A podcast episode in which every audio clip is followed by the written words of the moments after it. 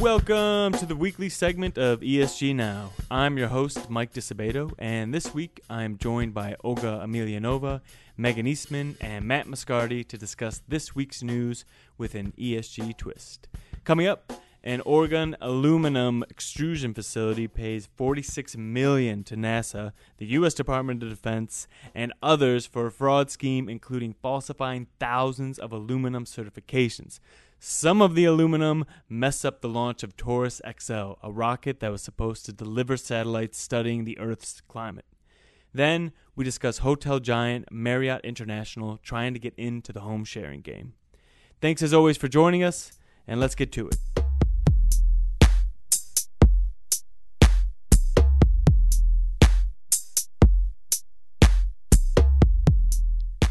So, for our first story, we're talking about aluminum extrusion. And for all those that do not know what that is, it's like when, when you were young and you took Play Doh and you pushed it through a mold, except in this case, it's aluminum and it's molded into different shapes and it uses tons of hydraulic power and temperatures up to 900 degrees and one such facility, Hydro Extrusion Portland, formerly known as Sapa Profiles, has agreed to pay 46 million to NASA, the Department of Defense, and others to resolve criminal charges and civil claims relating to a 19-year fraud scheme that included falsifying thousands of certifications for aluminum extrusion, some of which messed up a NASA rocket launch. While we do not cover hydro extrusion, we do cover its parent company, Norsk Hydro. Megan, how does this mess up the parent company? If you're if you're looking at Norsk Hydro's long-term resilience and what it's going to do for investors, this incident probably isn't that big a deal. It's a small subsidiary. The settlement is really kind of pocket change. That's like a drop in the bucket to the parent company. So there's a, an ethical problem at the subsidiary, there's an oversight problem. But is it really going to make a difference to Norsk Hydro and Norsk Hydro's investors? Probably not really. Perhaps not. But I think the larger question around this is the sort of pressure Norsk was under and whether going forward companies that are under such pressure to meet necessary regulations to address climate change or to deal with resource depletion, uh, what they're going to do, like Dieselgate involving Volkswagen. They did it both to court investors and because they wanted to be able to pass European regulation that they were having trouble getting to while keeping their profits where they are. But I guess my question is what sort of environment was around this Norsk subsidiary that created the variables for fraud? Fourth quarter 2018, Norsk Hydro, their results were down. Aluminum is basically flatlining. Um, writ large, um, I was reading reports about smelters going offline for all sorts of issues, largely ESG issues like labor strikes or um, uh, all sorts of community issues. Uh, the tailings mines uh, are problems. There's all sorts of issues in the industry, across the industry, and volume is basically down. Um, so, and actually, ironically, Norsk Hydro is delaying their earning their their um, first quarter earnings this year because they got hit by a cyber attack and locked out of their systems. They're delaying the earnings by five weeks. So maybe you start to see the probability that a company might falsify. I'm not saying would, but might. Maybe there are patterns. Like you could go historically and say what percentage of these companies that kind of are involved in some of this outright fraud in some way it's because they're under pressures that they can't manage they haven't adapted to? Yeah and when now that it happened we have to assess when we can trust the company again. After norsk hydro settled the case a spokesperson came out and said norsk has invested significant time and resources to completely overhaul their internal quality and compliance uh, internal organizations i guess but how can I trust a company whose subsidiary literally just committed fraud? Exactly, and that's I think the problem because um, we, as well as probably investors, as regulators, as Norsk Hydro itself, uh, all of us, and uh, including some of the reporting requirements, we all very heavily rely on certification and some kind of form of external assurance. And I think that this particular case is extremely interesting in the context of all the other fraudulent activities whether it's emission manipulation or maybe some of the product quality that in the end still leads to the product recalls, um, some of the dam inspections that um, may be overlooked by companies. And that opens the question are the metrics that we're using to ensure our assessment, to ensure that the company meets certain criteria, are trustworthy? But this was a subsidiary. Does that change how we look at the fraud and how we look at Norsk itself? In general, when uh, we do evaluate the companies, we look into their um, vendor relations. They we look into their supply chain structure, um, some of the policies and practices to ensure the compliance, whether it's uh, integrity of the materials or some of the operational integrity or uh, efficiency of the operation, sourcing. Um, so that might indicate that there is some potential gap in Norsk oversight of its vendor and subsidiary relations. Um, but this is something interesting to investigate to what extent we can hold the parent company responsible for misconduct of some of the subsidiaries, especially some smaller scale subsidiaries. Yeah, good point. And Megan, I know you work a lot on identifying uh, the most appropriate ESG risk factors for us to use to assess these situations with. Are, are there any specific things that you would look at when analyzing this uh, Norsk case?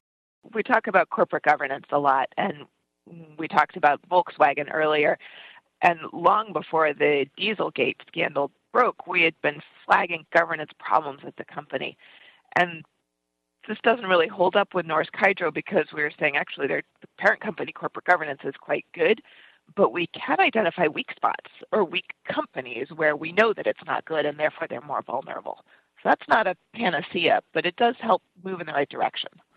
It, it gives. I I, I feel like um like I have a gut reaction that's like a self critical one that says, okay, what could we have gotten to know about something like this? Like there's these patterns of behavior. What what's the extent to what you can know, and could we have seen this coming? I don't want to say we got it wrong but I'm kind of curious like what does it mean for what you can get right?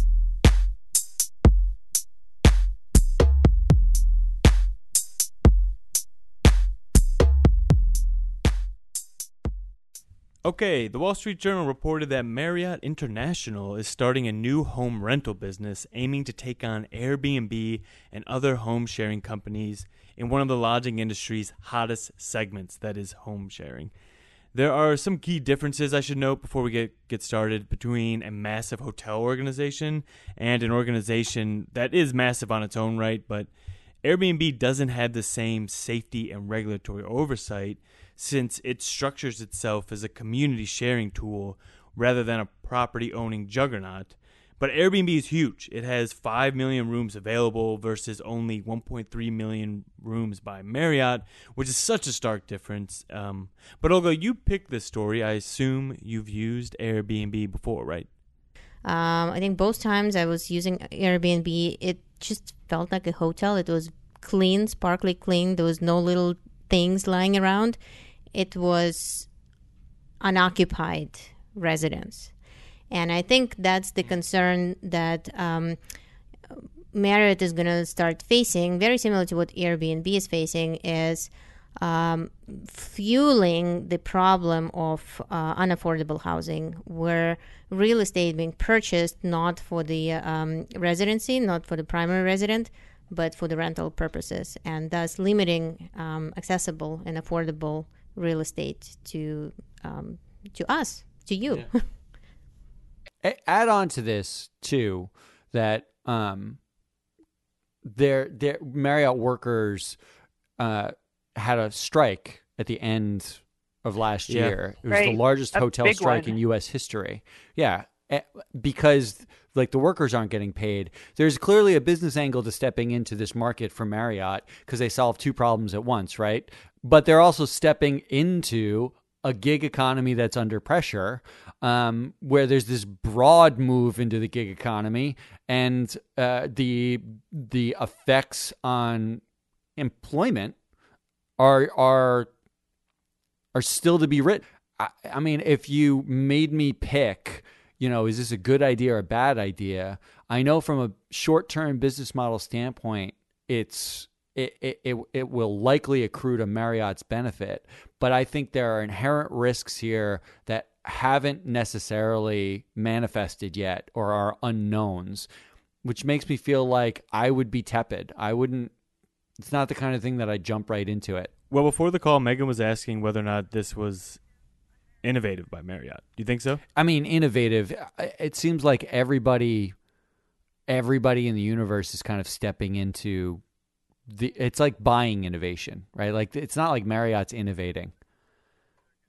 I feel like they're buying into a non-regulated zone. It's like buying away from regulation. That's not likely to last over the longer term. Regulations take a while to catch up, but they usually do eventually in some form or another. I asked the question because I was thinking about ESG and long term resilience and the need for adaptability and innovation capacity. And I think your point, Matt, about buying innovation is an interesting one because of some of the research that I've read suggesting that organic innovation is more effective over the long term than purchased innovation because it actually is more embedded in the company's culture and its DNA. You mean having an internal development of a product is better than acquiring a company? I think you mean like d- disrupting. If you're a company that disrupts, it's more embed- ingrained in the DNA of the company to innovate than if you're a company that acquires, even if you're acquiring a disruptor or a disruptive business model. I think that's kind uh, of it. The idea that that just buying it and then integrating that into a larger existing culture is quite different than having a larger existing culture that is by its nature innovative. Yeah, true. I always look to Marriott for my innovation. That's it for the week. Thank you so much to Olga, Megan, and Matt for joining me. Thank you for listening. If you liked what you heard, please don't hesitate to subscribe to us on Apple iTunes, Spotify, or Stitcher, or wherever you get your podcasts. And please also rate and review us. We try to respond to all the comments, even if we don't get to yours, and we always enjoy getting feedback. I'm your host, Mike Disabato, and have a great rest of the week.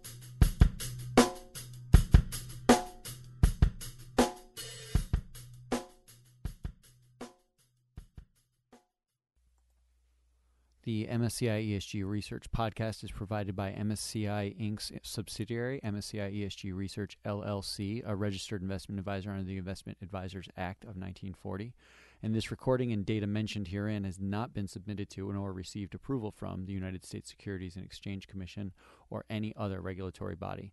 The analysis discussed should not be taken as an indication or guarantee of any future performance, analysis, forecast, or prediction. The information contained in this recording is not for reproduction in whole or in part without prior written permission from MSCI ESG Research. None of the discussion or analysis put forth in this recording constitutes an offer to buy or sell or a promotional recommendation of any security, financial instrument, or produ- product or trading strategy. Further, none of the information is intended to constitute investment advice or recommendation to make or refrain from making any kind of investment decision and may not be relied on as such. The information provided here is as is, and the user of the information assumes the entire risk of any use it may make or permit to be made of the information. Thank you.